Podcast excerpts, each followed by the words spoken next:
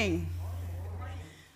Oh, it's nice to see you all this morning and uh, the snow this morning. To be so honest, I woke up and I was like, oh, the snow's so beautiful until you have to get it off your car and scrape your car. So I woke up in a grouchy mood. Matthew can attest to that. Um, but here we are this morning, real life. Um, I'm eager to be here this morning and to share with you.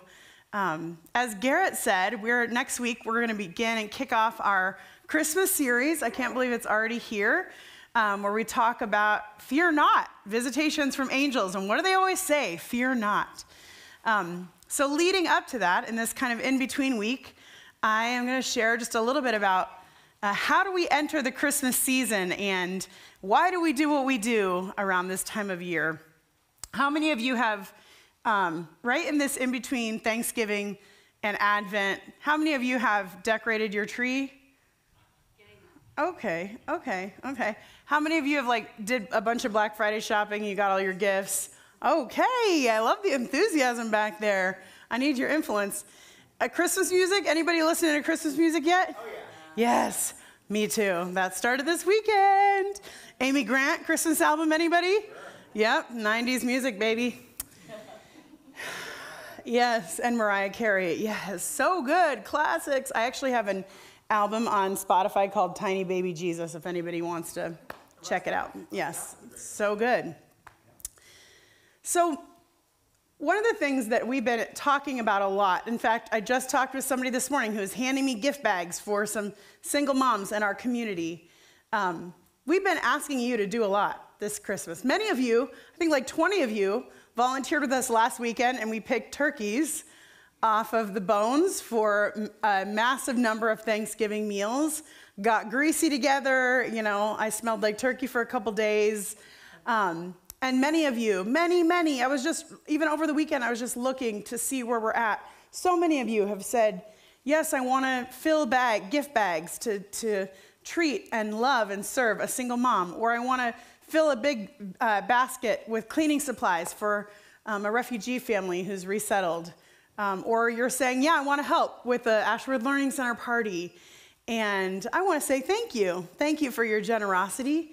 Um, but I feel like at this time of year, it just, everybody's asking you for something, aren't they? Everywhere I go, I'm like, no matter where I go, grocery store, gas station, everything is like, you want to round up? Do you want to round up to give to this? Do you want to round up to give to that? And it hit me the other day. I was just like, sure. And I realized I'm just going through the motions. It's just like another another part of Christmas now is like, oh, we got to do something. You know, Pearl's like, Mom, are we gonna help a, a, kiddo, like buy some gifts for a kid that you know might have needs? I'm like, sure, let's do that, sure. But why do we actually do that? And why does that matter? Why, or why do we invite you to do that? It was a reminder to myself, even this week, of, of having my heart and my mind and my soul remembering what is this season about as we prepare for Christmas. Why do we do those things? And why do we invite you to give and to serve and to be generous? Um, and so I'm going to begin in a, a passage of scripture that I love. This is John 1. And this is one of my favorite scriptures ever. So Brent is out of town this weekend. We had some switch arounds of who was preaching, and so he said, you, you can preach on anything you want. I was like, I don't know what I want. He's like, I know what you want to preach on. John 1:14. And here it is. The word became flesh and made his dwelling among us. We have seen his glory, the glory of the one and only Son who came from the Father, full of grace and truth. The word became flesh. Don't you love that? Although I know some, some of you have an issue with the word flesh, it's like moist. People don't like that word, but I'm going to say it a lot today, so get used to it. The word became flesh and made his dwelling among us. I love this passage. I love this verse here.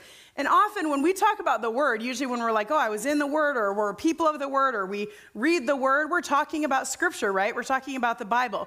But I just want to clarify this word is not about the Bible. This word is about a person. If you go back to John 1 1, it says that in the beginning was the word, and the word was with God, and the word was God. He was with God in the beginning. Through him, all things were made. Without him, nothing was made that had been made. In him was life, and that life was the light of all mankind. This word is a person. This word is Jesus. Jesus became flesh. God became flesh and made his dwelling among us. Doesn't that get you excited? I feel like the power of that scripture, the word here, God became flesh. Just for a moment, we're so used to this. This is so familiar to us. But just take a moment and marvel in that. God became flesh. God, the God, we're singing all hail King Jesus, like the God of the universe. All things bow to him. He created all things. All things are in him and through him and by him and for him. And he became flesh. He took on skin and bones. Just marvel in that for a moment. Author and pastor David Platt said, This is the most astounding miracle in all of the Bible that God has become flesh, that God has become human, that God has come to us. Think about all the miracles that Jesus did. They really aren't that surprising once you realize that he's God in the flesh. They're all shocking and beautiful and amazing in their own way. But maybe the most profound miracle is that God would choose to take on skin and bones and come to earth and take on humanity himself. Jesus leaving perfection, leaving his full status as God, and he continued to be fully God, but he chose to be fully man. Meaning that when Jesus came to earth, he experienced physical suffering, physical pain. He experienced challenges and trials.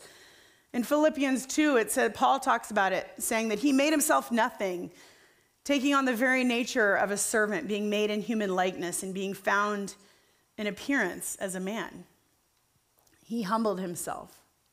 I think even if I was Jesus in flesh, but I was still God, I would want to like wear a sign that was like, I'm still God. Like, but he took on flesh.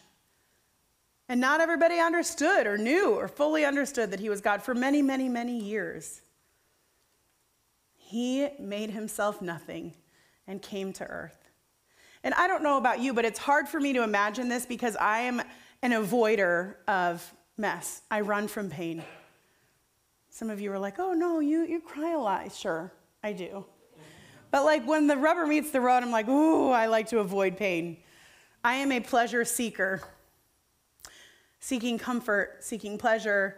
But Jesus doesn't do that. Jesus moves downward. And we live in this culture where everything is, you move upward, right? You're always moving up and out, up and out. And Jesus is moving down and in toward pain, leaving perfection for chaos, leaving, you know, all, the all hail King Jesus. People were not singing that as he walked on earth, leaving kingship for servanthood, becoming a servant king. Nobody knew who he was. I have such a hard time imagining Jesus as just human. I've said this a lot, I've talked about it a lot, I'm sorry, but uh, the Chosen series, that's really helped me see Jesus as human. You know, I'm like, oh, this is, I can see the, the humanity um, in him. But there's a book that I like to read around Christmas time and it's by this author, Max Lucado. The book's called God Came Near, and he said this Jesus may have had pimples, he may have been tone deaf. Perhaps a girl down the street had a crush on him, or vice versa. It could be that his knees were bony. One thing's for sure he was, while completely divine, completely human. For 33 years, he would feel everything you and I have ever felt. He felt weak, he grew weary, he was afraid of failure. He got colds. Isn't that funny to think about Jesus getting sick? It's, he says he burped. he had body odor. His feelings got hurt. His feet got tired. His head ached. To think of Jesus in such a light is, well, it almost seems irreverent, doesn't it? It's not something we like to do. It's uncomfortable. It's much easier to keep the humanity out of the incarnation clean the manure from around the manger, wipe the sweat out of his eyes, pretend he never snored or blew his nose or hit his thumb with a hammer. He's easier to stomach that way. There's something about keeping him divine that keeps him distant, packaged, predictable. But don't do it, he says. Don't do it. For heaven's sake, don't take the humanity out of Jesus. Let him be as human as he intended to be. Let him into the mire and the muck of our world, for only when we let him in can he pull us out. Yes. God became flesh. Fully God, fully human, he entered the pain and the mess of being human and sharing in our experience to be with us. Uh, at Christmas time, we often talk about Emmanuel, which means God with us. Christmas is the kind of the pinnacle, the moment where we see, oh, God is with us. He's no longer distant. He's no longer spoken of by prophets. Now he's here. As a baby, he's with us. He came to dwell among us. And not only did he want to be with us, his people, but he had to. Humanity couldn't save itself. And I love the reminder of Christmas of like, God sees, I gotta go. I gotta go be with them. I need to be close. He sees the desperate need of our people. He sees the desperate need of his people, and he knows that distance is no longer an option. Humanity needs God to come close. Humans cannot save themselves. And it makes me think of a story that some of you have maybe heard me tell before. I love to tell, so if you've heard this, forgive me. But years ago, Matthew and I had an experience um, where we, uh, it was a late night. It was like 11 o'clock at night. We didn't have kids then, so we stayed up and did fun things. And we went to, we, we like to go to McDonald's for the, you know, ice cream cones at night. So we went to McDonald's to get our ice cream. It was like 11 o'clock at night. We lived in a, um, uh, just an interesting part of Des Moines at that time. So we went to the 6th Avenue McDonald's. Some of you might know that. 6th and University, baby. And um, there's always something exciting going on there. And we walk in, and um, we know, I noticed a car full of um, senior adults, like some older folks in this car. And I could just tell right away something was not right. And they were just eating their french fries and just their faces. I'm like, something is off. So we go in, we get our ice cream, we come out, and I'm like, I gotta go talk to these people, babe.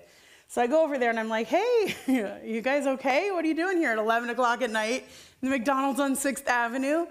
And they begin to tell me the story about how they're from Madrid, which is maybe 40 minutes away. And they had, it was, a, it was like a Saturday, and they'd gone for a little Saturday drive.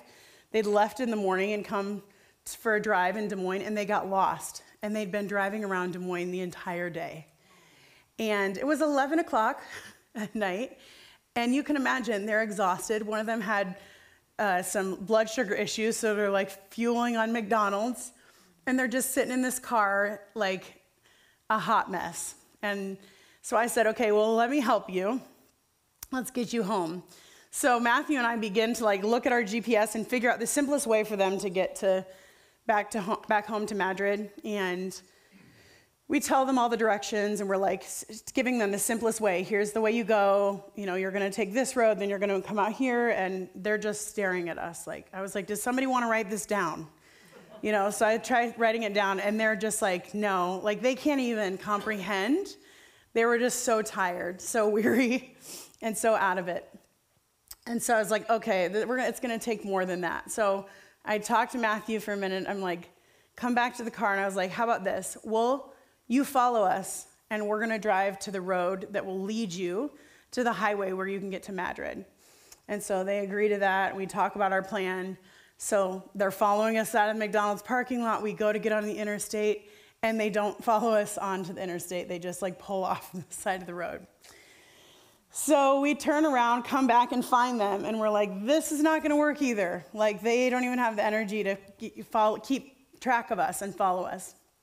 So Matthew and I talk, and we both are like, we know what we need to do right now. Like, we need to drive them home. And and so we're like, well, they're probably not going to let us. Let's see. And I go over and I'm like, okay, this might be weird, but can we drive you home? And immediately they're like, yes, thank you. and like the man that was driving, like, I mean, he'd been sitting in his car all day. Like, he couldn't hardly get out of his car. We had to like heave him out, put him in the back seat. Matthew drove them. I got in our car and followed them. We drove to, to Madrid. And I remember asking Matthew, What did you guys talk about in the car? What was that like? He's like, Nothing. They fell asleep.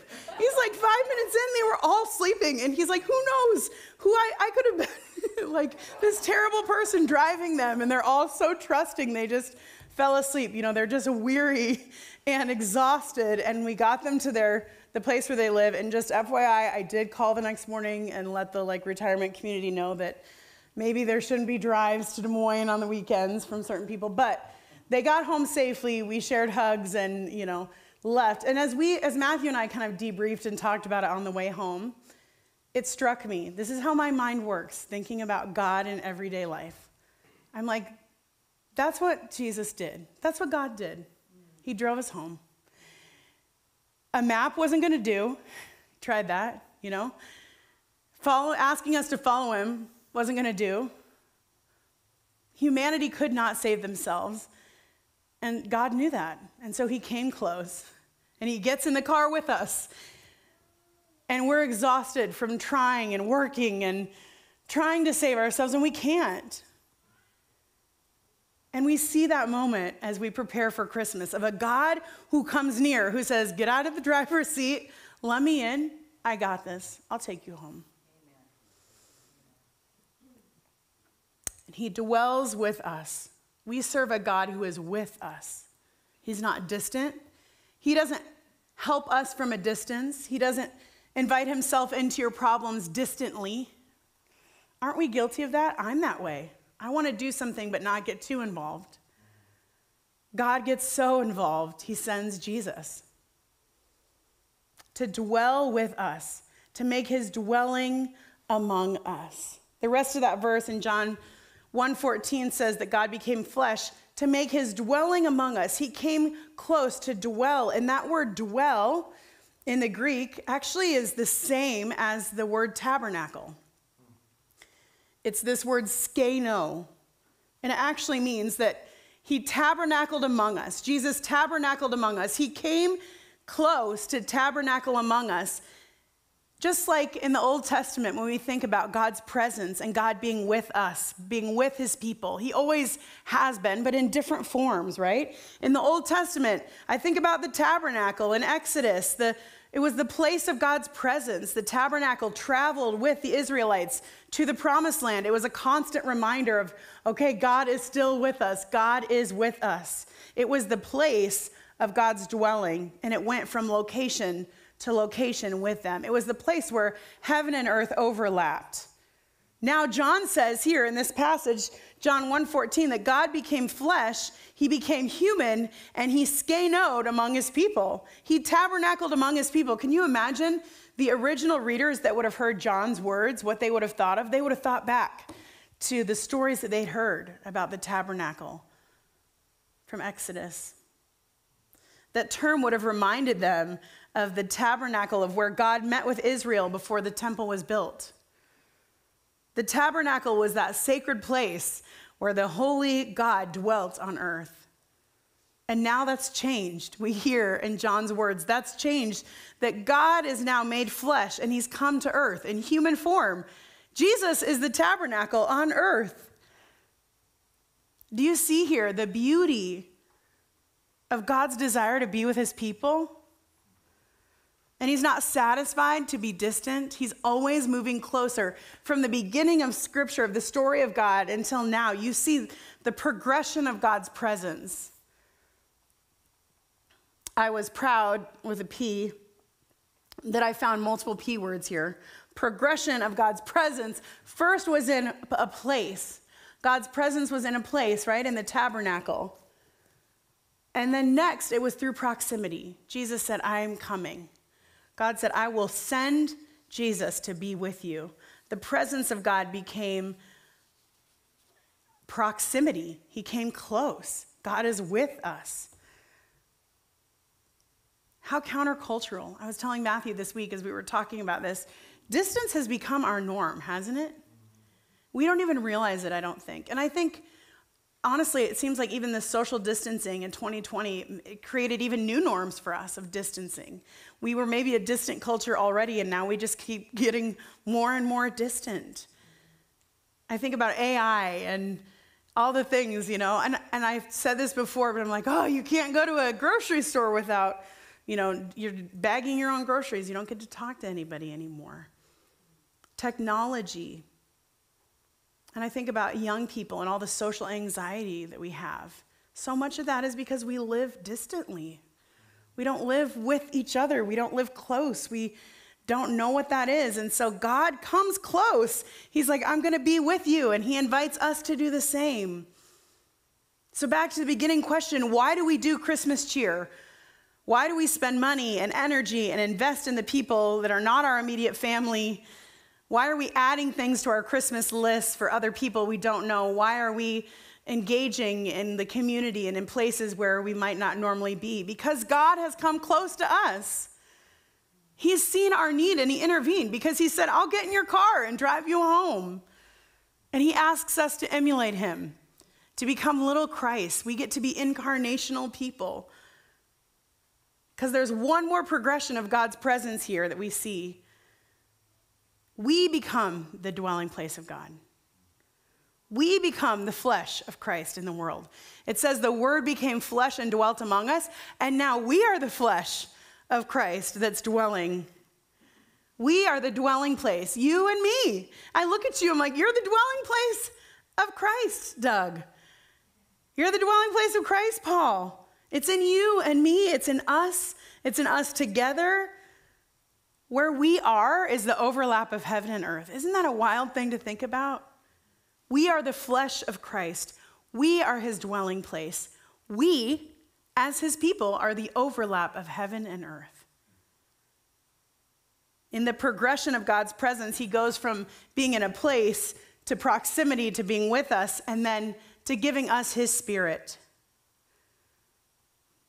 through his son through Jesus coming, through Jesus dying, through Jesus being raised again and leaving his Holy Spirit in us, for us, dwelling in us, now we become the dwelling place of Jesus on earth.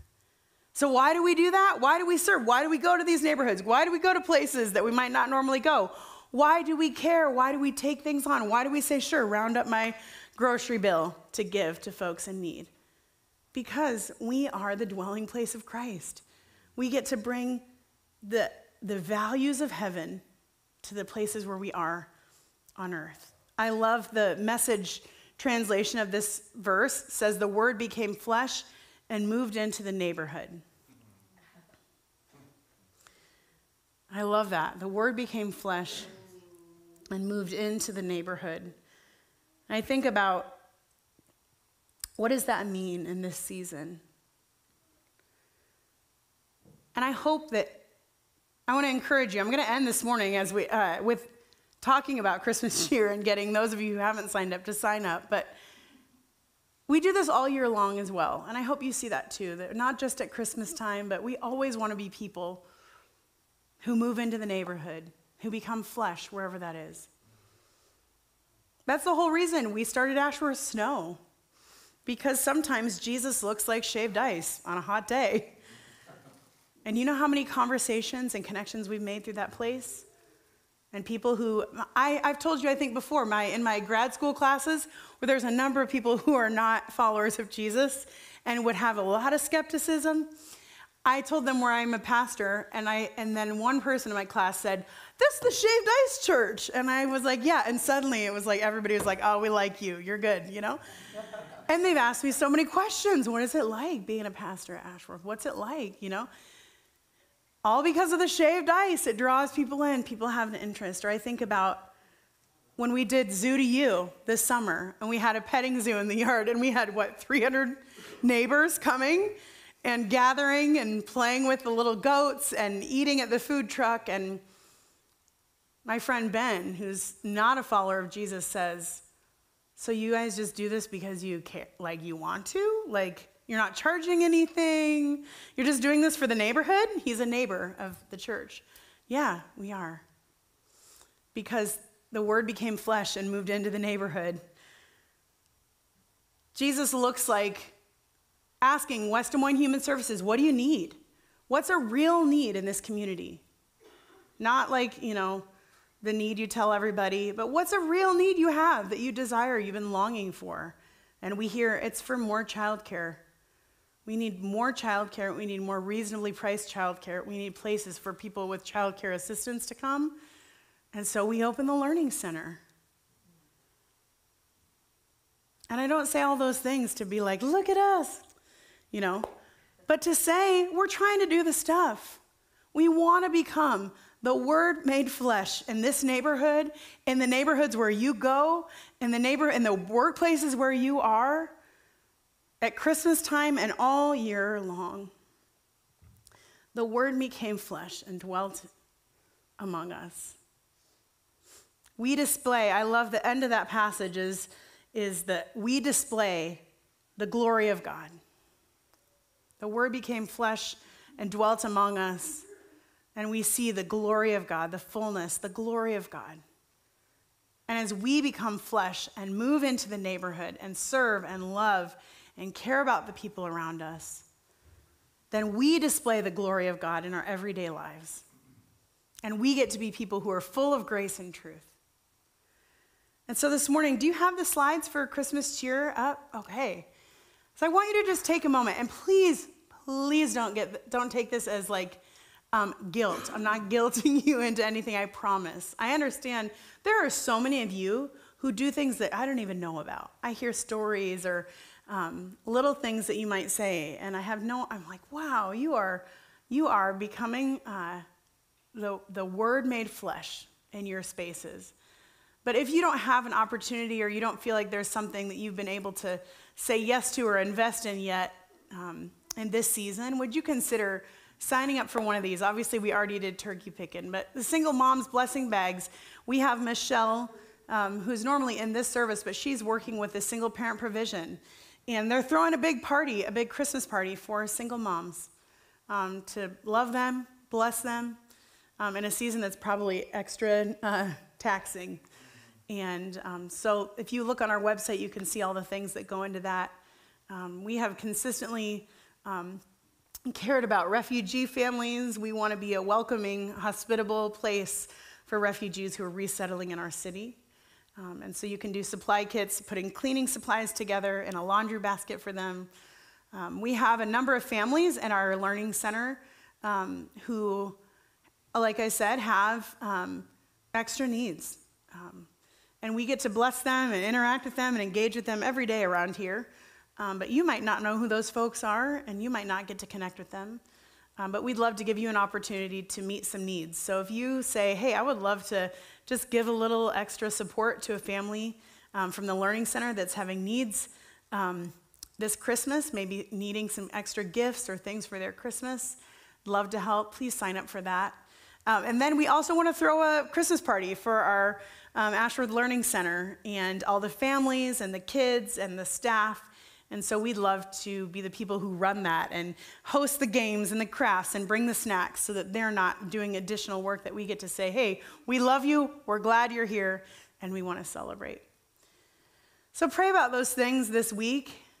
And remember, when we ask you to engage, I've had people ask me over the years, why are, we, why are you asking us for something again? Amy, you are you just asked us for money for this, or you just asked us to do this. But you don't have to say yes every time. God knows, and um, there's freedom and grace. Um, but we want to be a people who become the flesh of Christ, who live that out. Heaven on earth dwells, it meets in us as the followers of Jesus. And so we want to do that. Amen? Amen. Let me pray for us.